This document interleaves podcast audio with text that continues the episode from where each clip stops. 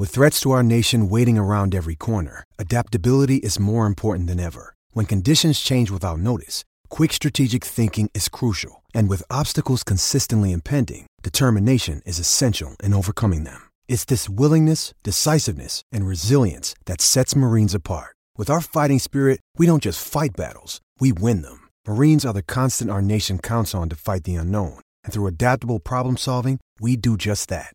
Learn more at marines.com.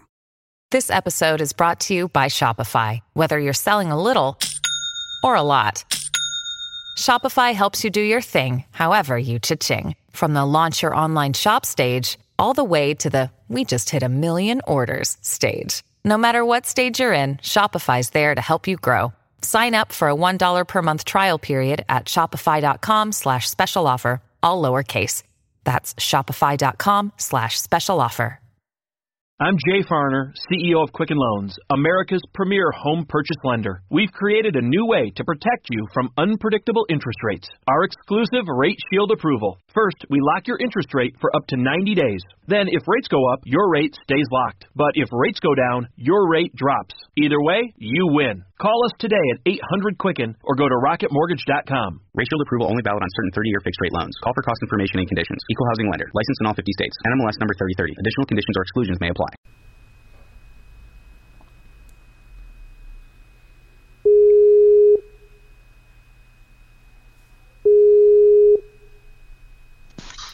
Hello, everyone. Welcome to another episode of Troy Nunes is an Absolute Podcast. I'm your host, as always, John Cassillo, and with me today is Dan Lyons.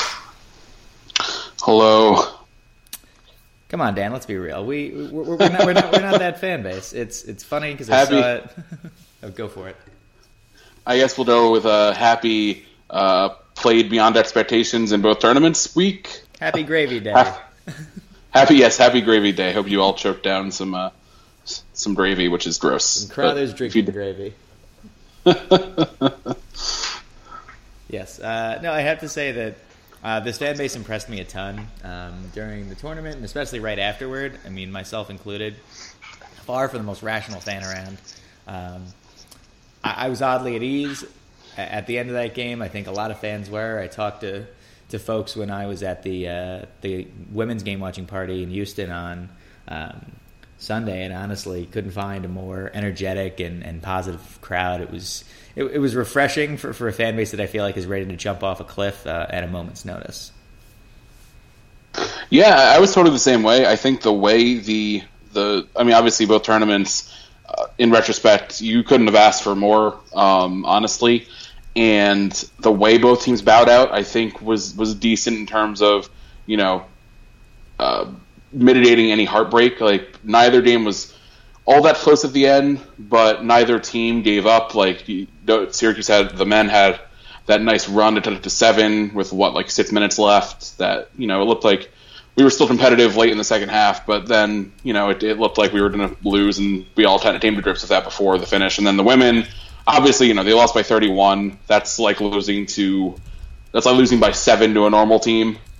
um, and even they, they had that 16-0 run in the middle of the second half, which was awesome. Like they, they actually, I, I wouldn't say UConn fans were like nervous, but for a while, like UConn just couldn't figure it, figure out Syracuse for like a good three or four minutes. And you can't say that about many teams against the UConn women. So it was a good effort. I thought Syracuse, you know, it, it, I wouldn't say they proved they like belong to the court with the Huskies, but I don't think there's a team that does. So it, they look like any other second or third tier college, women's college basketball team that plays UConn, um, which you know that's we're striving to get to that like Notre Dame, South Carolina level next, and that's about what happens when those teams play UConn most of the time too. So um, I think both teams uh, avoided like a total disaster. They were both competitive against uh, much superior opponents, and uh, they both reached heights that no one thought they would three weeks ago. So very very successful uh, March Madness for for both sides, um, especially the women, which is just an awesome achievement by them. I I was tweeting a lot about it last night, but everyone seemed to handle it well too. Like you said, I thought the fan base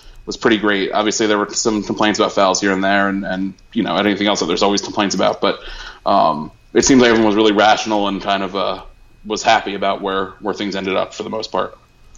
Yeah, and I mean, like you said, it's the, the teams played far, far beyond I think what, what folks thought they were capable of, and I think that especially for the women, this is something that really changes the the face of the program. Um, it does for the men too, and I think that's something we can discuss here. Is like, um, I guess starting with the men, like this was the first season that Syracuse truly came out of nowhere to make the Final Four. I know in years past, um, you know, they might not have been a favored team. Um, they might not have been, you know, somebody that you would have banked on to be able to beat some top seeds. Um, looking at the '96 team, looking at um, you know 2013 team, but e- even then, those were not teams that like you know, those were teams that people weren't banking on, but they were not teams that were devoid of stars or devoid of talent or devoid of, of some sort of, you know, um, praise at one point or another in the season. I mean, this one wasn't either, but um, I, I, think that this kind of allowed, I mean, we're, we're not there yet, but it, this was a Final Four trip that allowed this program to kind of elevate itself and its level of play and, and its perception um, beyond, beyond narrative and beyond the kind of maybe tired um, view of them as, as, as a step below or a couple steps below the Blue Bloods because you know the, what the Blue Bloods have been able to do is, is make the Final Four not just when they're great, but but when they're just very good um, and they just know how to play in the tournament. Their coaches know how to coach in the tournament, and, I think that this is. You know, I, I know we said it last week, and I've said it on the site. Like this might be Jim Boeheim's best coaching job of all time. With it, I mean, from what he said, his favorite team of all time. Yeah, I mean, I think going maybe a week into the tournament, or even right before, we said, uh, I know I've talked about with people um, how so often Syracuse men's teams have really uh, ha- finished on uh, just in rough patches, even even in tournaments where they weren't expected to go very far. Like it seems like we're always uh, have some awful uh, way to bow out, whether it's uh, the Marquette um, the Marquette disaster, the over and back call, or, or the Butler fiasco, or the the charge on Brandon Triche against Michigan, or uh, Ayo and Fab's issues and the Ohio State game, which remains like the most painful game to watch ever. Um, there were always like, even if the team went far, it was never just like they lost. There was always just some like event that sparked the loss that was always brutal. Um, this year, I mean, the last time I think the team just kind of made it to where they were supposed to go and lost uh, was 0809. Even that was like a blowout game, like a really bad one. Um, but this team, like so far, exceeded expectations. Um, put up a decent fight against a, a one seed, uh, beat uh, you know obviously a bunch of teams that were not great, and then Virginia, a team that's been uh, a major hurdle for SU since they entered the ACC. I think they just checked off a lot of boxes, and uh, I think everyone has a really, assuming we figure out this roster in the next couple of months, um, I think everyone has a really uh, good feeling about this program heading forward, which you know, if this was another bad year, if we had missed the tournament again, I mean, that's two straight. You have Boeheim uh, on his last, you know, couple of years here. You have recruiting questions. Things that have been really ugly. Um, even with uh, a tournament, you know, if they had lost the first or second game of the tournament, things could have been ugly for SU. And instead, um, I think the fan base is very excited and, gel- and galvanized, and, and it seems like the, the team is pretty happy with how things went, and uh, they're prepping for big things next year, which is always fun. I would agree. I, I, think you know you hit the nail on the head there in terms of um, just kind of maybe turning the page on, on, a lot of these sanctions and things. I mean, obviously we're we're kind of hemorrhaging players right now, but um, I, I, think there's two ways to look at it, um, and it's something that you and I were discussing with folks on the site and and, and things like that. You know, is, is that there's there's you know way number one which is these guys weren't going to play anyway. And then there's way number two, um, which is yeah, but depth in it. And I think the yeah, but depth um, note is, is one worth bringing up um, and one worth, you know, getting a little un- uneasy about just because for, from the semblance of like even if we, we replace these guys, it's going to be with short term fixes um, for the most part. You're probably going to look at a grad transfer too. Um, it, it, just, I'm not going to say that it's bad. I'm not going to say the program's screwed. Far from it. But but I wouldn't just bank on this team being able to, you know, sit back and just be okay. Um, especially when we don't know, you know, if anyone else leaves, and that's still very much a real possibility. Yeah, I mean, a lot of this is hinges on what Malachi does, what Um, I mean, Lydon can always change his mind and enter the draft and then get shocked with some big news from the people there or the draft combine. Um, so a lot, there are a lot of moving parts. I think from where we are now, I'm not all that concerned because just based on how these things work out, I, I bet you that Boeheim knew Kaleb and Chino were leaving in January, if not earlier. So I'm going to assume the whole staff has been aware of the situation with those two um, and has been planning uh, whether you know when, when when these kids decide to grad transfer, uh, both in and out, like there aren't surprises. Um, coaches know who's leaving from other schools. Um, so whether it's it's Grant Mullins from Columbia or someone else who hasn't made an announcement yet, or someone we don't know we're connected to, I have a, a pretty good feeling that Syracuse has its feelers out for a number of fits, especially at guard. Um, I agree with you. Like the depth is a concern. Uh, most more with Kaleb. I, I, think Chino, if he was going to see the floor, he would have seen the floor this year instead of Lydon all those times at center. Um, but you know, he just couldn't do it, and that's not you know, it, it is it's not a, a knock on him. Um, obviously, he did us a, a, real solid by graduating in three years and himself getting an SU degree, especially after uh, the NCAA decided that you like who knows what their their judgment of his academics were heading in. Um, but he graduated a pretty you know good private university in three years, something uh, neither of us did. So um, that's all credit to Chino, and that's very good for our APR. Um, I'm sure Kaleb was in fine fine uh, form as well, so that won't be a big issue. Um, I you know wouldn't have minded keeping Kaleb on the roster just because you know we've seen him have moments before, especially last year. Um, and I still wasn't totally ready to give up on him, but uh, I have no you know judgment towards him for wanting to go somewhere else after just totally falling out of the rotation this season and getting jumped by Frank Howard. So hopefully uh, we'll find out some good news with one of these transfers coming up in the next couple weeks. And then if, if they strike out, if no one else is added, then I'm all aboard, you know, the kind of worry about death train because then it is an issue. Right. And yeah, you know, uh, I really don't blame either of those players for leaving. I don't think it's a. I don't think it, it's, necessarily a surprise. I mean, you've said, others have said, there's no way Boeheim didn't know, and I, I, I believe that wholeheartedly, and that's why you started seeing Syracuse um, start to gain some momentum with other recruits. Um, you know, with a guy like Mullins, I, I think that SU's been preparing for this. I think what, no matter what, though, what you can't always prepare for is you know four guys and five guys leaving every year, and it's something I I tried to kind of talk about in an article on Tuesday. Um, didn't seem like everybody was on board necessarily, but that was before uh, we knew about Chino. I, would say that we'll be okay if this is the end of it, and maybe even if one more happens. I, I just think that unless you're going to recruit like Kentucky, you can't have player turnover the way Kentucky does every year. And Kentucky's built on like assuming that people are leaving. Like last year, when a bunch of people stayed heading into heading into last season, it was taken. I mean, it was a pretty big surprise when when like uh, a couple of those guys held on, Willie Cauley Stein, etc. Um, but they planned for it ahead of time. Now, you know, who knows what Boeheim thought about like Malachi's pro prospects heading into the year. He's a five star recruit, so you have to. Uh, and and obviously Boeheim was high enough on him to you know bring him in and make him a starter from day one. So uh, you assume that he understands there's at least a, a, good chance that he heads to the NBA after a year. Um, obviously, that's yet to be seen. Um, but it, it's it's almost easier to like when you're recruiting with the explicit intent for these kids to leave right away, like Calipari does, versus uh, and and what Duke does now at this point, um, versus what SU does, which is bringing in a lot of good players who you know are kind of on the you, you never quite know if they're going to blow up and leave after one year or if they're going to end up being here for three.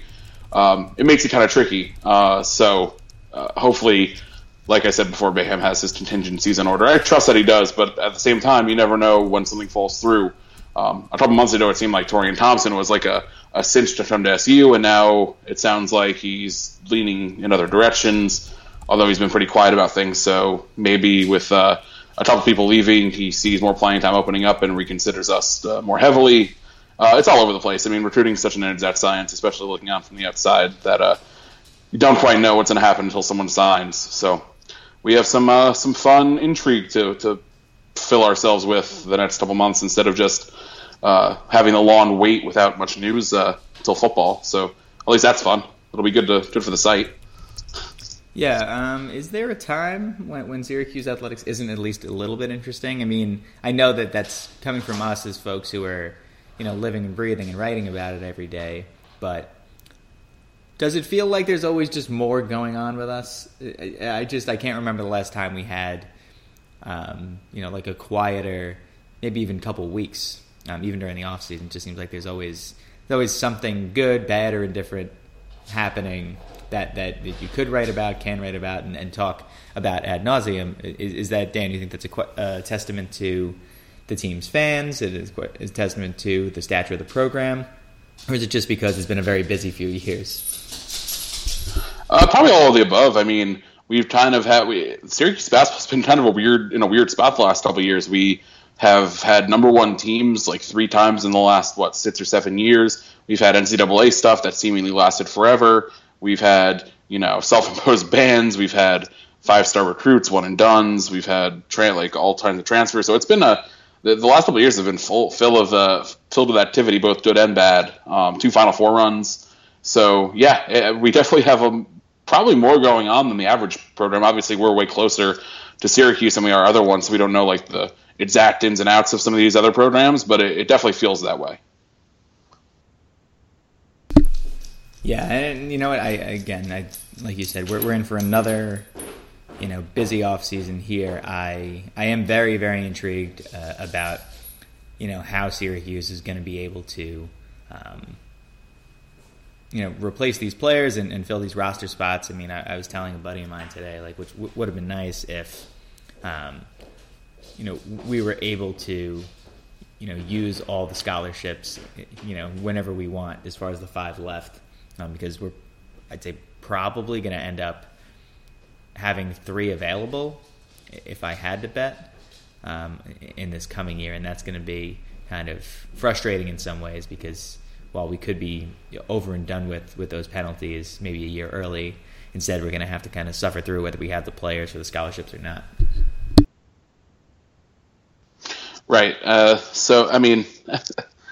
I don't know. I feel like uh, it wouldn't be very Syracuse of uh, this program just to have the team it has and move on without uh, some last minute changes and adjustments. So maybe we should be happy. Maybe we should be uh, appreciative of how interesting and uh, constantly evolving our program is. I agree. I think it's better than not being talked about at all. I mean, you look at there's plenty of programs that literally no one cares about on a day to day or hour to hour or year to year basis. Um, Virginia Tech in our conference, Florida State more. Who, is, who has also lost two players to transfer in the last two days. So uh, what's up, guys, Virginia Tech? It's a Buzz? What do you? What are you? Uh, what's going on down there? Get a little. Uh, get, get a case of the. Uh, get a case of the frights. Looking around the looking around the conference? I saw on Twitter today, uh, comedian and occasional, I guess he hosts a radio show, Jay Mohr, compared Buzz Williams to John Wooden, which is maybe the weirdest thing anyone's ever said uh, in the world, in history. False. No one's ever made a worse comparison. That's, I don't know. How and Buzz is a good coach, but come on. like, What was the basis for it? I don't know. He must have just had him on the show or something. Yeah. Like, it was so absurd. I like I actually like clicked on it multiple times to see if it was like actually Jay Mohr. Like, we all, uh, we all have our dreams. And so that was yeah, that was a thing on the internet today. Very everything on Twitter is true. Everything on Twitter. I mean, just just go to any West Virginia blogger's account and you'll find you'll find a bevy of, of, of true information about about your your team's fate in, in a conference you're not currently in. Yes, Shout out to West Virginia today. Got got Will Grier going I, going down the country roads. To be honest, I think that's a good move for them. Um, I think that Will Grier, it makes sense that he would want to leave.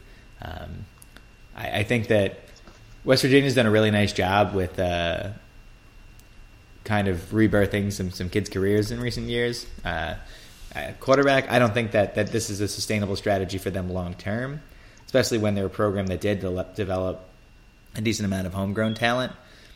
But um, yeah, I, I, think that this is this is not the worst way if you're a Holgo um, to kind of set yourself up to to win seven games, eight games a year.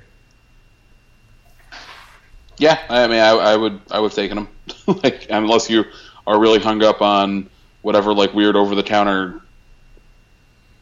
Uh, whatever the hell he was taking weight gainers or whatever like I'm not all that concerned about that. So yeah, uh, West Virginia definitely needs a, a little bit of infusion of talent. They've kind of mired in the, the, endless abyss at the middle of the Big Ten, Big Twelve. So um, why not pick up a quarterback who won six straight games to start the year last year, including beating Ole Miss. Too too true. Um, all right, going a little over to the, the women's side of things. Know you and I were kind of starting to hit on this um, earlier. Dan, what does this mean to the program, making the Final Four? I mean, the final the, the, the score doesn't matter. Um, the loss to UConn doesn't matter. You could have lost anyone, but what does it mean for, for Coach Q to been able to get this team, um, you know, full of, full of talent and, and some four year stars and, and things like that? How does it how does it impact the future of this program's recruiting and its trajectory long term? Uh, it's huge. I mean, uh, obviously, you have to follow it up with uh, continued success. Although with the recruiting that Q's had over the last couple years, I don't think that should be uh, a major question. Uh, it should only get better. Um, but I think it's huge. First off, I've liter- literally have never seen uh, the women's program have anywhere near the hype it had uh, in the last couple couple weeks. And obviously, you can accuse Syracuse fans of bandwagoning and uh, being, you know, just only supportive when they made this deep run. And who cares? Like the the program had such little fan support going into the tournament, and and basically throughout its entire history here.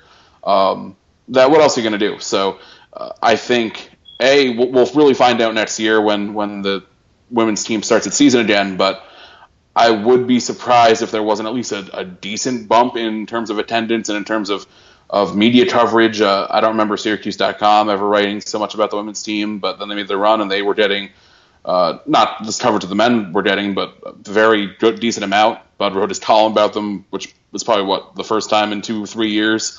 Um, so just all, in terms of everything at home, it was only good. Uh, I saw you know so many people, everyone on Syracuse Twitter watching the game last night. A lot of statuses on Facebook from people who I went to school with, and I can tell you as someone who went to you know probably a dozen women's basketball games while I was there, definitely didn't go to many, um, if any.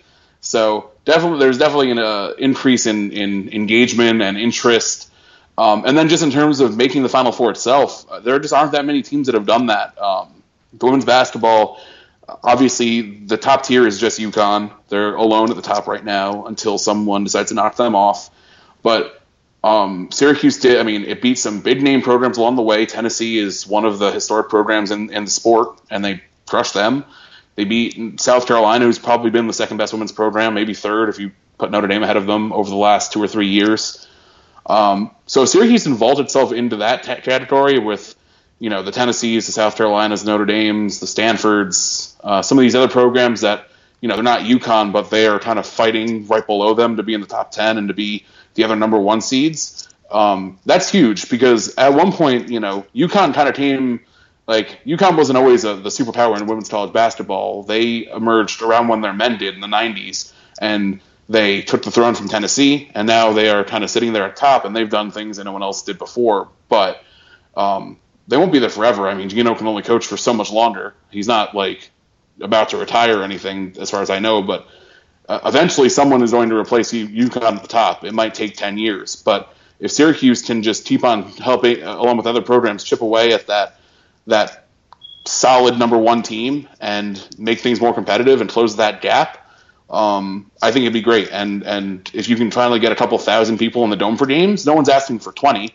But if you can get 5,000, 6,000, 10,000 for a big game into the dome, then you then that actually becomes a recruiting tool, and Coach uh, Q can really go out and get even more of these top players. He's already signing top 10, top 15 classes. Now you start fighting for top five. Go keep the kids, the, the girls from down in New York City.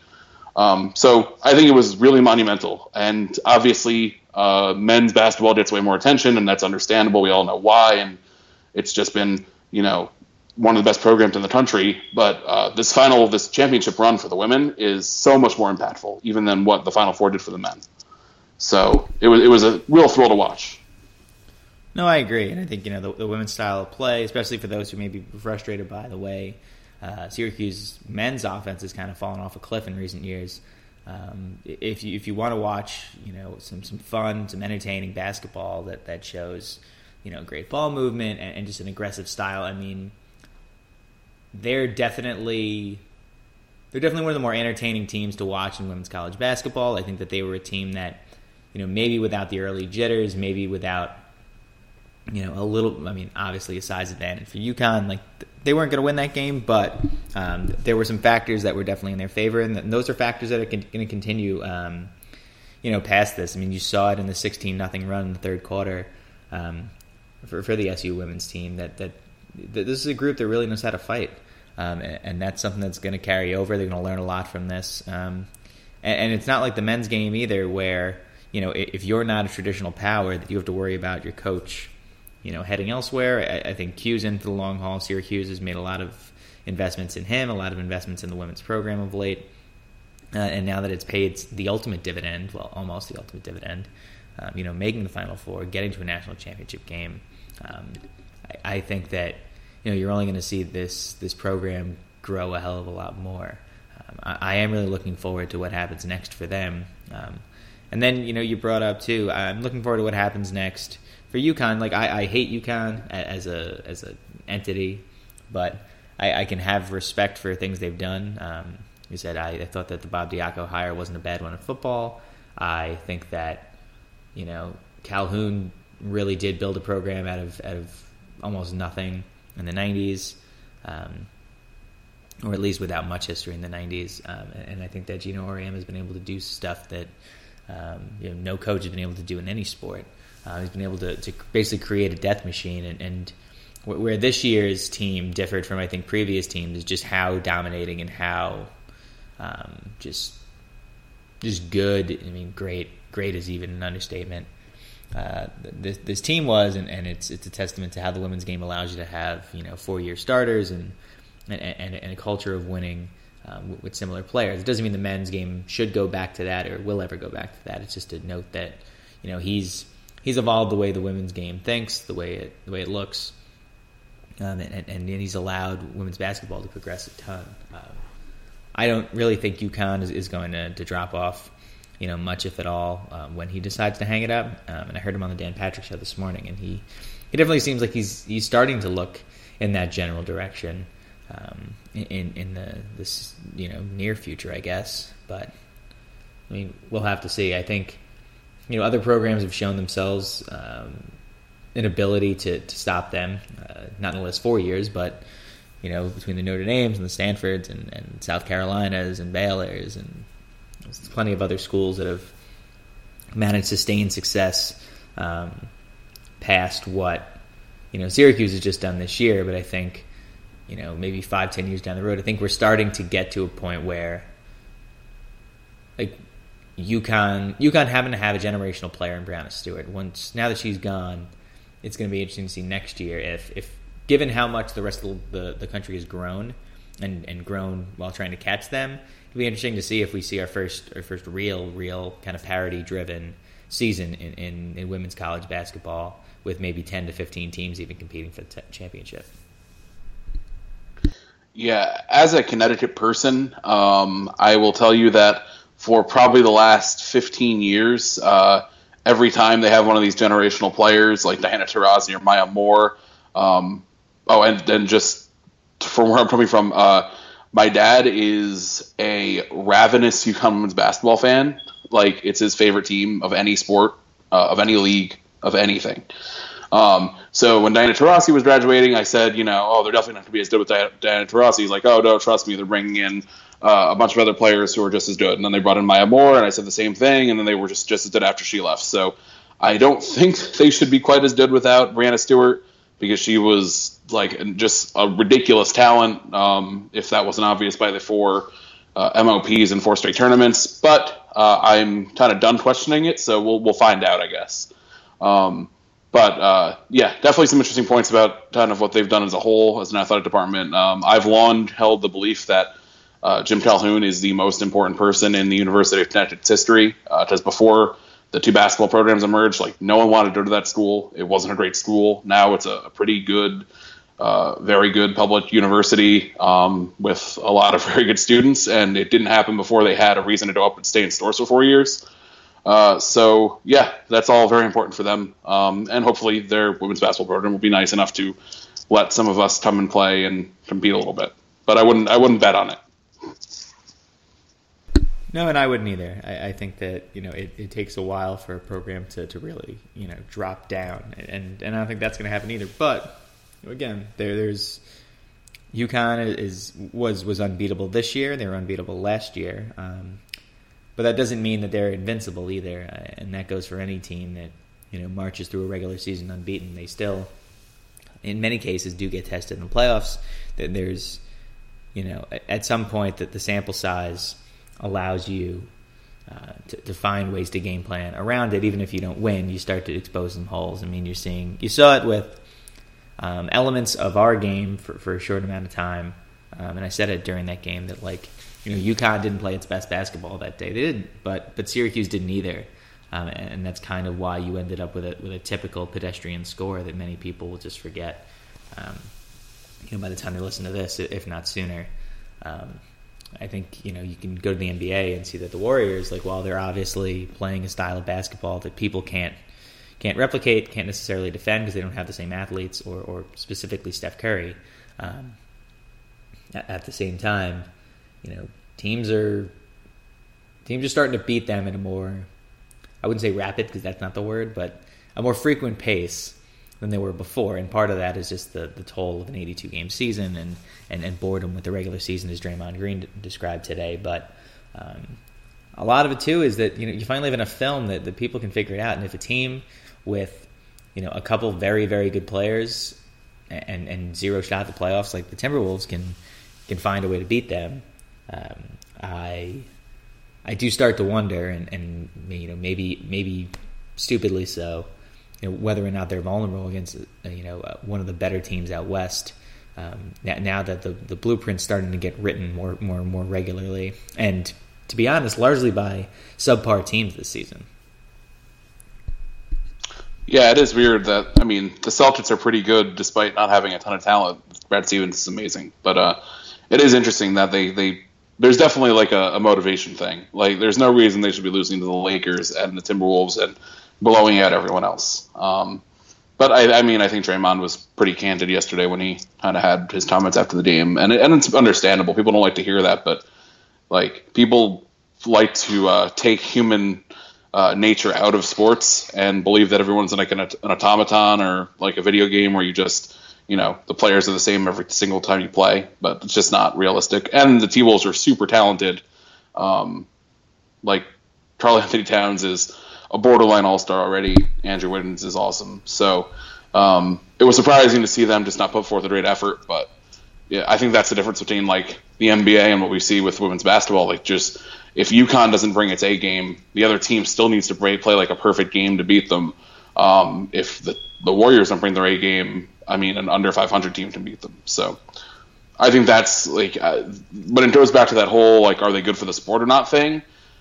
I, I, hate to like criticize a team for winning, uh, and and I don't necessarily subscribe to like them not being good for the sport, but they've they they've just created such a talent gap that um, I also understand why people just believe everything's a foregone conclusion. And if I mean, I probably would have had the game on if Syracuse wasn't playing last night. I don't know. I wouldn't have been watching it as intently, but um, I can totally get why people would believe would think there's like a better use of their time that night uh, versus. But then at the same time, if they weren't this undefeated powerhouse and it was two, you know, 28 and five teams playing in the in the title game, they probably would have lost a whole other segment of viewers. So I do think that's an interesting debate and a worthy one. Um, but uh, it's uh, the the difference between what UConn's done relative to the rest of their sport and what even a dominant team like the Warriors are doing, and they might have a chance. They still have a chance to win out and be the all-time winningest regular season team.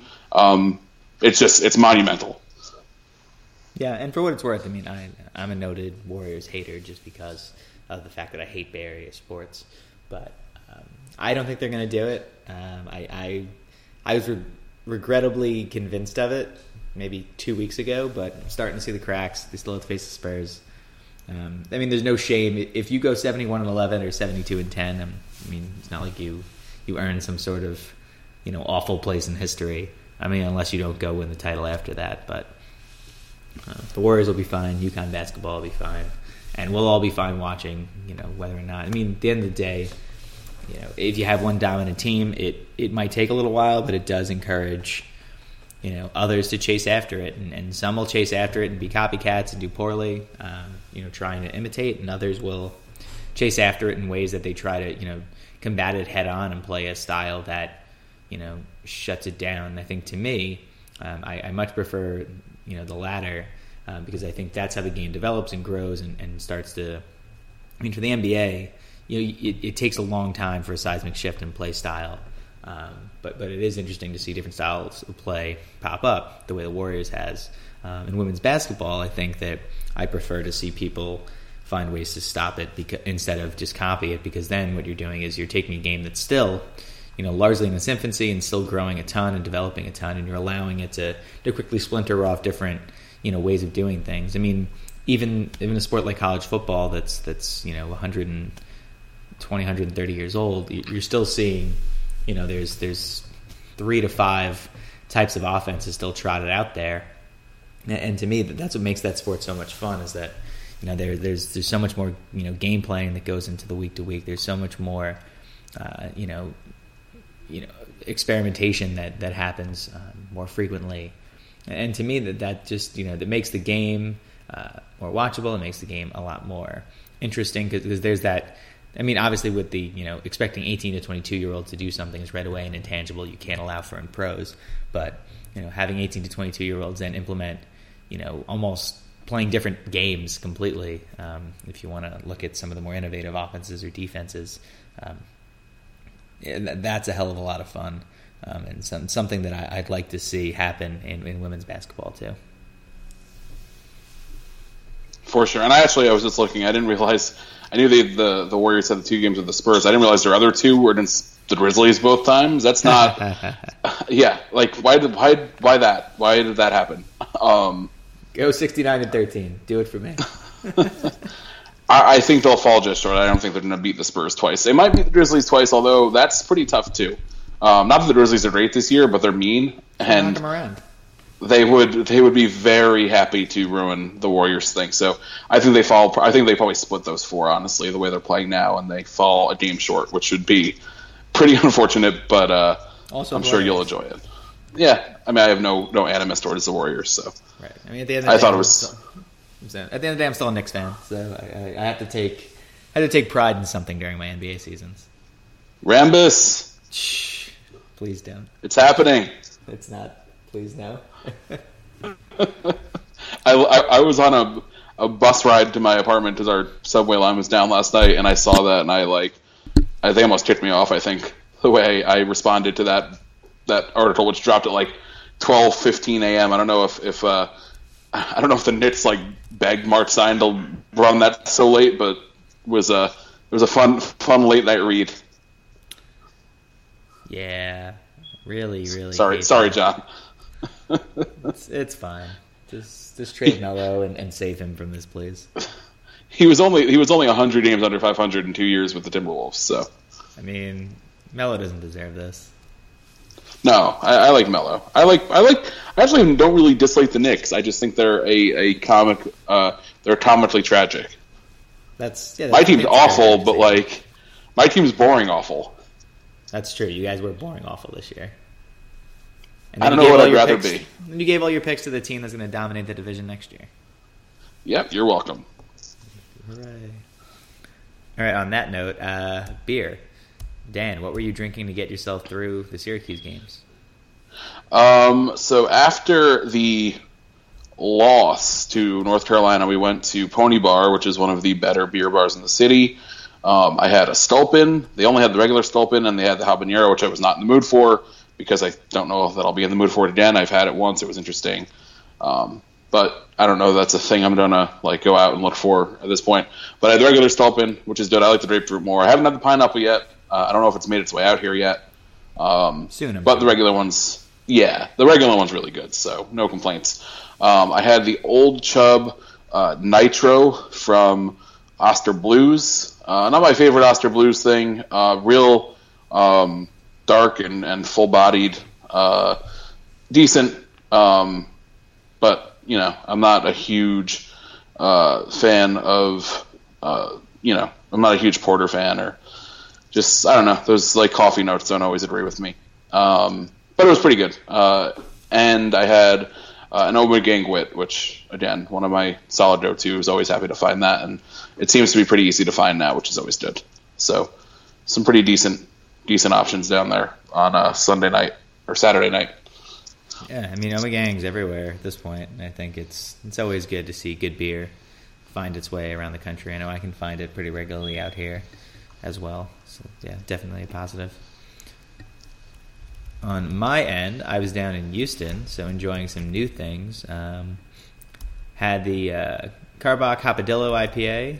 Uh, had that a couple times. Had the St. Arnold Summer Pils, uh, which was very good. I'm not usually a big Pilsner drinker, but this was very enjoyable. Um, had St. Arnold's Art Car IPA as well.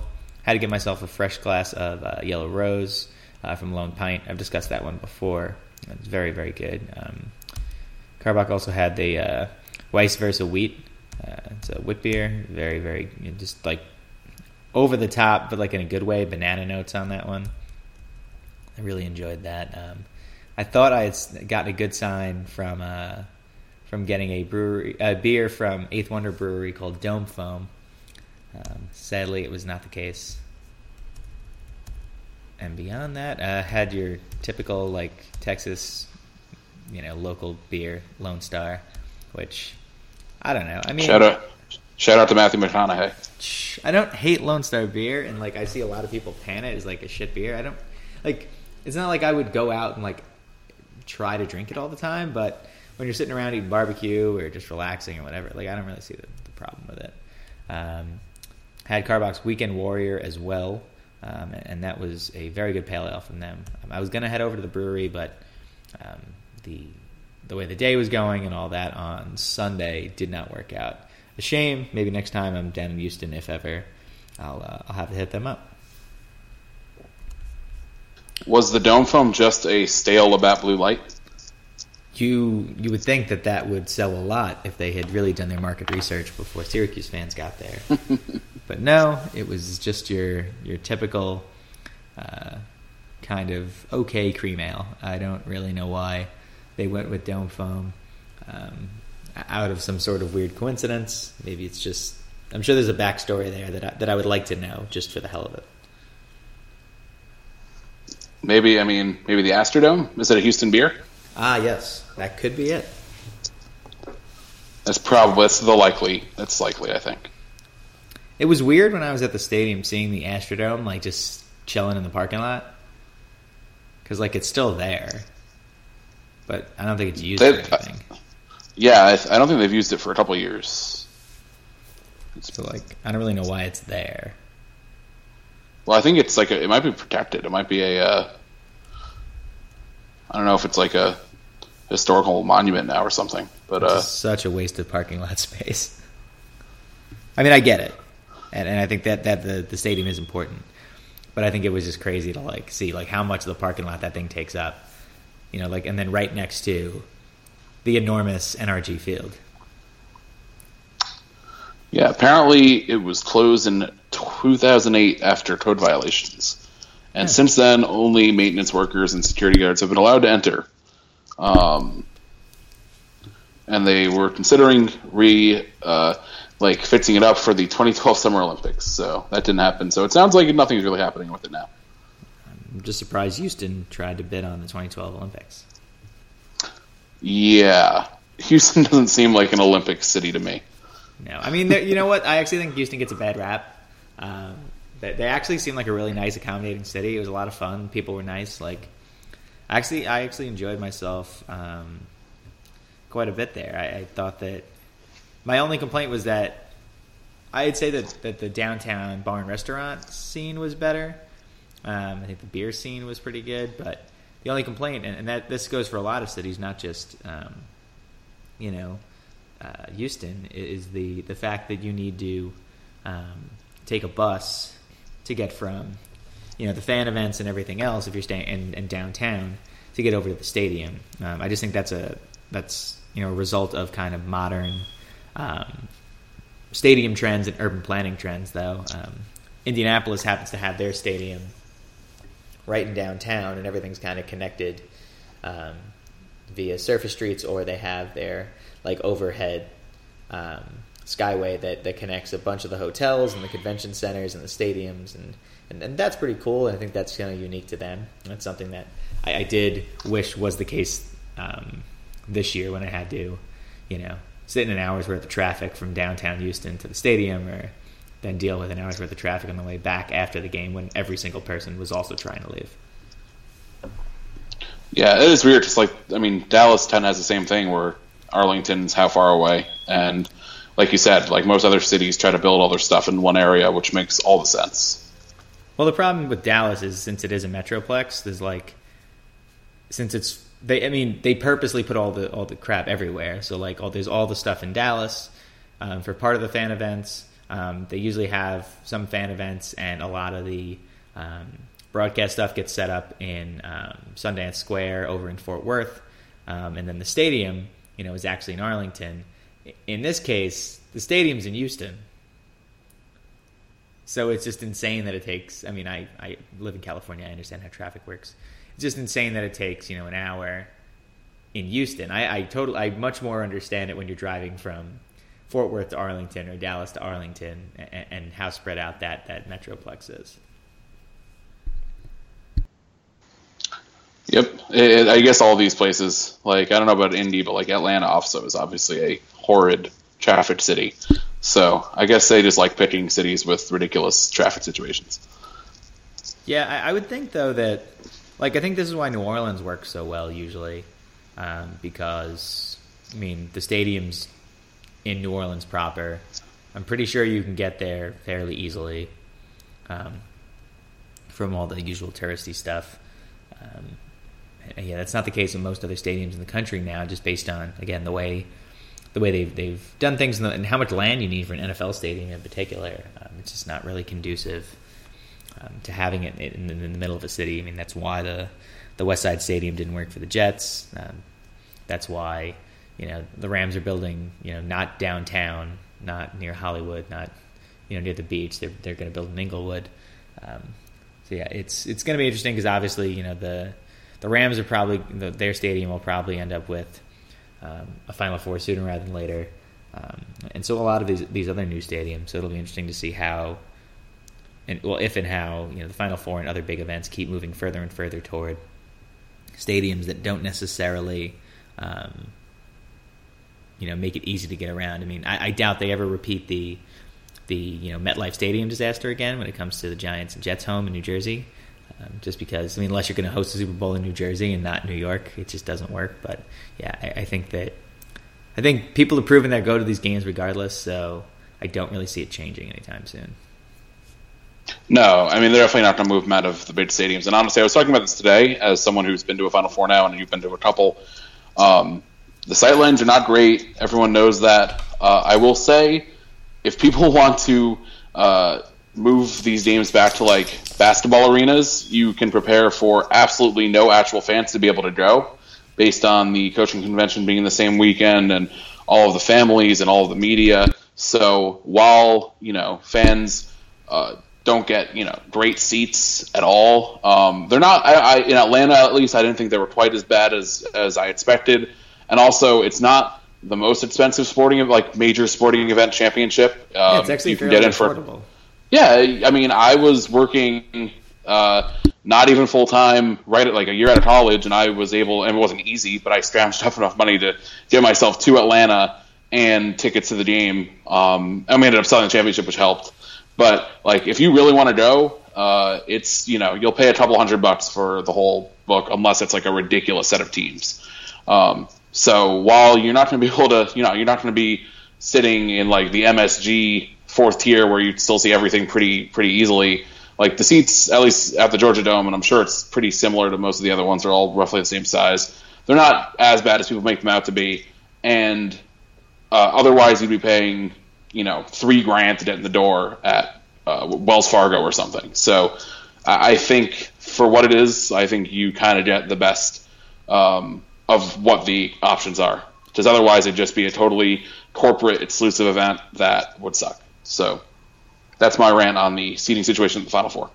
No, that's fine. And honestly, I think you know if you win the geographic lottery the way Pete, the way uh, UNC and Villanova fans did uh, this past Monday, I mean you were looking at a situation where like I personally like I had I had two sets of seats, um, and I sold one pair for a hundred apiece for the Monday night game, and it was third level mid court, and I mean that's that's a really that's a great view, and, and it's it's something that like you know if this was the NBA Finals would be worth a couple thousand. Um, yeah, it's it's because Villanova fans weren't really going to be able to to flock down there very quickly um, from most of their outposts in New York. Um, I know that you know North Carolina fans, um, a bunch of them had definitely made plans to just be there for the championship because they assumed a lot about beating us, um, from what I understood, and, and, UNC definitely increased. But you know, it's also an older fan base, so I understand that there might be a little bit difference when it comes to travel. Like, I mean, you see UNC fans, there's a lot of all the same criticisms levied on parts of our fan base about being older and more like kind of sedentary and, and very much like old fashioned. That exists in, in in by three to fourfold with with UNC. They have plenty of young fans too, obviously, but um, plenty of older ones as well. And you saw them out in full force. It's a the Monday event uh, because of that, and because you know, especially when you you know play the lottery of you know geography versus you know who's going to get there and all that. Um, I'd say it was definitely much more corporate on Monday than the very very fan centric event on uh, on Saturday when I was there, and definitely a lot less Syracuse fans there. Um, come Monday night as well. I can understand why. I mean, you don't want to take off a day and all that, but definitely uh, two two very different crowds. I would highly recommend. You know, if, if you can afford it, you can find a way to get there in some way, shape, or form everyone should go to one, especially if their team's there, just because it it gets, puts a new perspective on you know just how much goes into these events and, and how much you know uh, I guess like fanfare and fun and like how much a lot of these people like we're not the only ones that care this much about our teams. It's it's great to see. I mean, I saw probably forty five to fifty different uh, you know t-shirts and hats for different teams um, while we were just like walking into the stadiums. It was fun to see you know people even if their team wasn't there. I mean, I saw you know far reach schools as like small as uh, South Dakota State, you know, represented um, in, in, in the line of people trying to get in. So that was that was a lot of fun. Yeah, I mean, it sounds like you had kind of a similar experience. I mean, 2013, uh, we obviously lost the first game, which was like within four hours of us landing in the city. Um, and I think we paid like 350 for our sets of tickets each, and we sold the championship for just over 200. So we ended up spending maybe like 150 bucks to go to the Final Four, of the Saturday games net. And I mean, we lost real early, obviously, uh, like we did on this this weekend. But uh, it sounds like you kind of had a similar a similar experience where just being there for the weekend was was a blast, even after losing. Um, just getting to see like that whole world of college basketball culture, um, and then obviously you had two pretty interesting fan bases down there uh, in UNC and Villanova. Um, after, and I guess Oklahoma was probably uh, was probably an interesting one as well, just based on them being kind of a football school. Um, they weren't there very long. Is the problem? They they're probably close enough where they could all piece out. Yeah, they all drove, and then they, none of them got there until Saturday. So then they were all gone that night or early next morning. Yeah, that makes sense. What, what would you say the, the full breakdown on Saturday was like in terms of like the uh, the fan breakdown? Um, bef- I'd say before I got over to the stadium, I would have thought that all four were pretty even. Um, but once you got there, Oklahoma was was number one um, by a significant margin. I'd say that makes sense. Yeah, I'd say UNC was a close two. It was not not close two. I'd say UNC was two, and Syracuse was actually a close three. Like it seemed like we were really well represented. We for... were incredibly well represented. I think it's.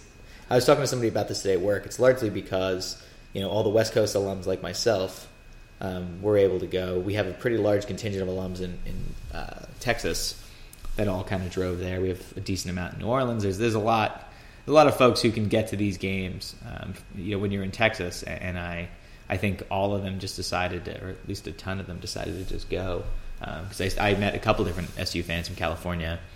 Um, so yeah, I'd say we were pretty close third. It might have at one point I thought we were in second, um, but once you saw the, the building fill up a little bit more, definitely a little more powder blue. Um, the Nova was Nova was fourth. Um, I wouldn't say like you know lapped, but at the same time, I'd say like they weren't they weren't close to where we us and UNC were. And then Monday, I'd say the stadium was probably I'd say it was a slight edge to UNC, but not by much. Nova like doubled in size from the. Time. It seems like Nova fans just like got to, got themselves there. Like uh, from everything I heard from people that were down there, like just apparently every flight in Philadelphia got redirected to Houston, and every Nova fan just went to Houston Sunday night or whatever. Yeah, I like I my hotel. I thought it was like pretty evenly mixed um, the first two nights, and then by Sunday, I thought I was in a Nova hotel. Um, it was it was pretty wild, and you even saw like the student section. Um, if, if they showed uh, you know an overhead shot or two during the games on Saturday, you saw that Nova probably had the between them and us probably had like the least amount of fans in there, and then you know Nova had more fans in the student section uh, for the championship game than North Carolina did. Um, I just thought it was like completely wild how many how many folks got down there, and you know again UNC had plenty of people there themselves, um, but that was probably I'd, I'd, say in order of, of uh, fan bases it was one corporate, two Nova, well two North Carolina, a very close three Villanova, and then four was probably Syracuse because I think Oklahoma fans just ran. Yeah, so take this uh, for all the the big wigs at the NCAA who obviously raid the selection committee process every year. Invite Syracuse; they will, will come to things no matter where they are because our fan base does not stay in Syracuse when they graduate, much to the chagrin of the Central New York economy. We go everywhere else. Very true. It was interesting to see because, like, you know, I was at the college football playoff this year, and it was interesting to see, um, you know, the, the, interplay with with college basketball fans versus um, college football fans, and, and, like, obviously, you and I are both are both, um, but but hold more, I guess, in common demographically with college basketball fans, just in terms of where we live and and, and you know, where we went to school and things like that. Um, yeah, it was it was interesting to see there was a lot more shit talking than you saw when you had two Southern fan bases uh, of fairly successful programs, Alabama in particular. Um, there was a lot more drinking going on than there, than there was the college football playoff. Uh, despite the fact that the college football playoff, you weren't just relegated to booze before the game and after it. You had you were you had access to it during as well, um, because that event's run by college football playoff and not um, NCAA.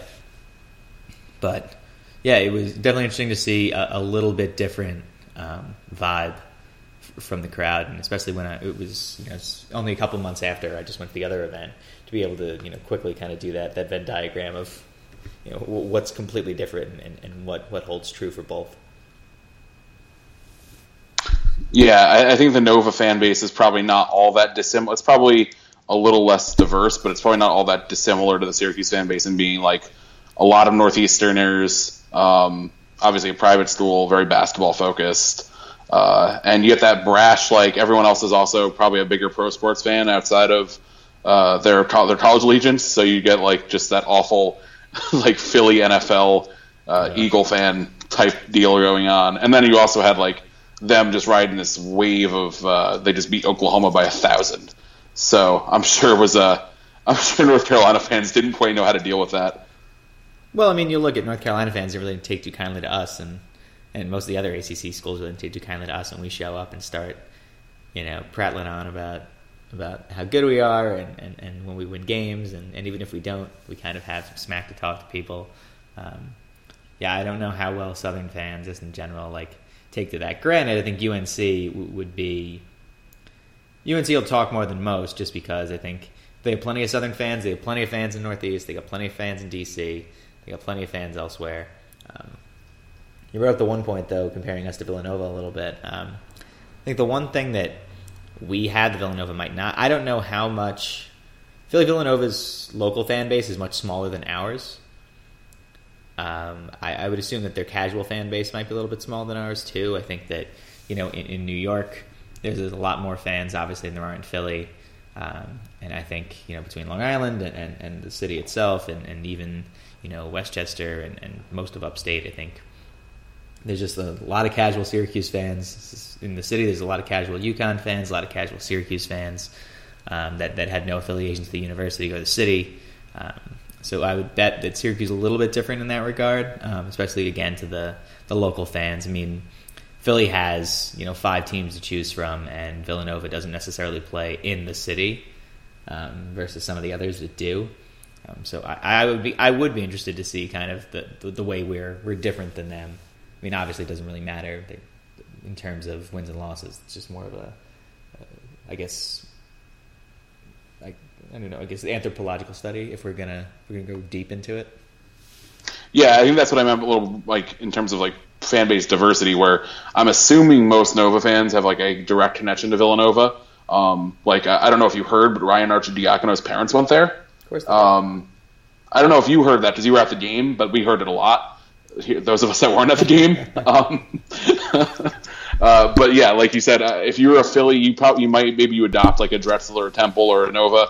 But um, Syracuse obviously has like the huge local fan base, and um, obviously it's very well documented how segmented the Syracuse, like all the various corners of the Syracuse fan base between the alumni and the locals and and whatnot. Where Nova's probably more um, alumni and family and whatnot, um, and probably smaller. Um, also interesting that I think Nova probably had this crazy turnout because uh, they don't go. I mean, they they went in what 09 to the Final Four, but they really, uh, even though they've been really good for a while, uh, barring the recent tournament flameouts, like they really don't get counted among the like second, third tier, like just below the Blue Bloods, like we do. Um, even though now they have one more title than us, which uh, I hope not to hear too much about in the next couple months. Um, but so this was definitely like a big moment for them, I think, and it'll be interesting to see what Jay Wright does it does with it because um, I don't expect him to change his like recruiting philosophies too much, because he's kind of had, ran that same uh, four in one out or a four four out one in system like the whole time he's been there, and it's been pretty effective. Um, but I do wonder if he's able to get in with like a slightly higher caliber of guard now. Yeah, I mean, I wouldn't doubt that. I mean, Villanova's always kind of recruited the same types of players, um, and, and, it's worked um, fairly well. Um, so definitely, definitely will be intriguing to see what they can do, um, especially in the zombie Big East. You know, I was gonna say, and you brought up the fact they have two titles. Um, I feel like I feel like none of the teams with two titles um, get the consideration we do with one, if that makes sense. I mean, you're looking at I don't have the full list in front of me, but um, NC State, Villanova, Florida, um, USF, obviously, but that's so far in the past that it doesn't matter. Um, San Francisco for the yeah for the people who don't remember Wilt Chamberlain. Um, was Bill well, Russell? no, Bill Russell. Sorry. Uh, yeah, I mean, I think it's because like a lot of those were like kind of not fluke. Well, some of them kind of fluky, um, but also I think Syracuse is just so like so consistent. Um, well, most basketball like, again, fans now like just assume that Syracuse is going to be good because it's all they've known at this point. Yeah, where Nova's had down periods, they've had like they had a 13 win year a couple years ago. So like Syracuse again, this our Final Four team was our losing his team under Jim Boeheim, which yep. I still it's still crazy.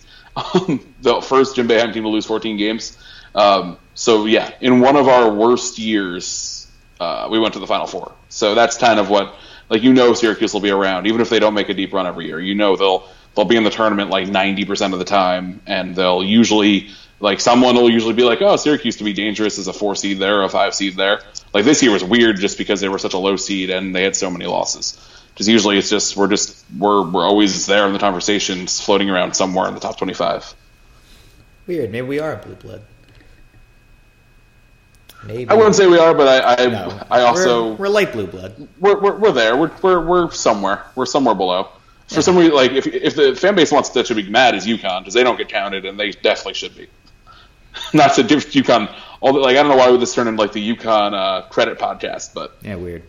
UConn probably should be a blue blood, and they just don't get like the the Dukes and and Kansas is like just don't want any part of that. I'll put I'll put UConn on the same tier as us. Um, oh, how nice of you! yeah, uh, it's like it's like yeah, it's, I mean to them it's just like such a backhanded, like like yeah, you come with your four titles. You you could be you second tier program. Yeah. We'll be nice. Yeah. I think it's us, it's them, it's Michigan State, it's Louisville. Louisville. Georgetown, I guess, but I think I, it's getting harder and harder to defend that at this point. I'd almost put Villanova in front of them now. Oh, I would. Villanova's way better on an annual basis than Georgetown. Like Georgetown since 07 hasn't done anything. Well, JT3 is trash. Let's be real. Oh yeah, I mean, uh, eventually they kind of have to get rid of him, right? they, yeah. they should be better. They are in DC, but they, they won't. Because John Thompson's scary. Yeah, he's terrible. Like John Thompson will say, like I'll go beat up the chancellor, and he will do it because he's crazy. And uh, JT3 will just be coach there forever, which is fine with me. I, I accept it. I hope he stays there forever. Well, the problem is, like, you know, I, I would much prefer that Maryland and Georgetown come undone on a yearly basis. But the issue is now, like, UVA can go in and get the players that those two programs used to get all the time. Uh, Maryland, just like they did in football, invited, you know, the rest of the Big Ten into their turf. And, and that could have implications for us, too, because I think the one place, I mean, other than Philly, um, and, and New York, obviously, where we've always been able to go down and get guys, is that kind of you know DMV corridor. Uh, so it'll be interesting to see long term if, if we get shut out of that area because there's there's a glut of programs mining that for talent. Yeah, I didn't even think about that, but you're right. Like Philly, Philly and DMV have probably been the two best. It's like even New York City, we haven't gotten that many NYC kids in the last couple of years. We've actually gotten more out of like Boston. Yeah, definitely a weird construct. I'm very much looking forward to these next couple of years, as I always am when it comes to Syracuse sports.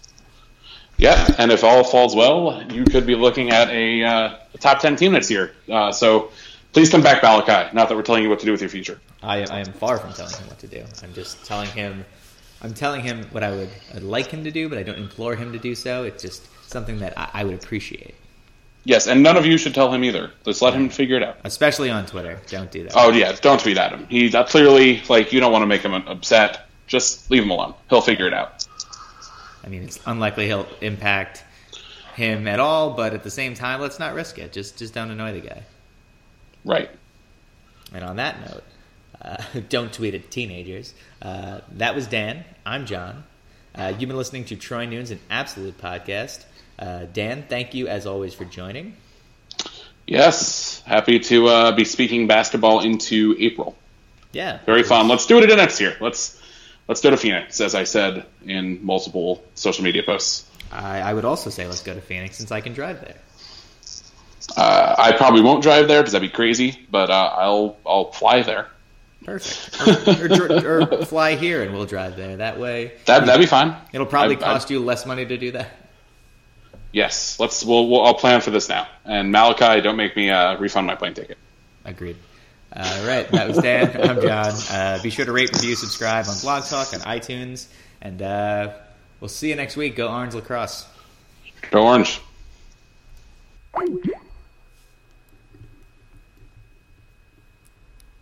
With 25% off all new and up to 70% off previously leased furnishings, do you really need a better reason to party? We don't think so. Come visit our new CORT Furniture Clearance Center with more than 9,000 square feet of new and previously leased furniture and decor for your home and office. Sofas from $199.99, bedroom sets from $399.99, dining sets from $299.99, and more. Free food, prizes, and fun all weekend long at our Chantilly CORT Furniture Clearance Center at 13946 Lee Jackson Memorial Highway or go online at courtclearancefurniture.com. Hi, it's Jamie, Progressive's Employee of the Month, two months in a row. Leave a message at the.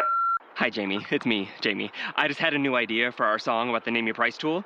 So when it's like, tell us what you want to pay, hey, hey, hey, and the trombone goes, blah, blah, blah, and you say, we'll help you find coverage options to fit your budget. Then we just all do finger snaps while a choir goes, savings coming at ya, savings coming at ya. Yes? No? Maybe? Anyway, see your practice tonight. I got new lyrics for the rap break. Progressive Casualty Insurance Company and affiliates. Price and coverage match limited by state law.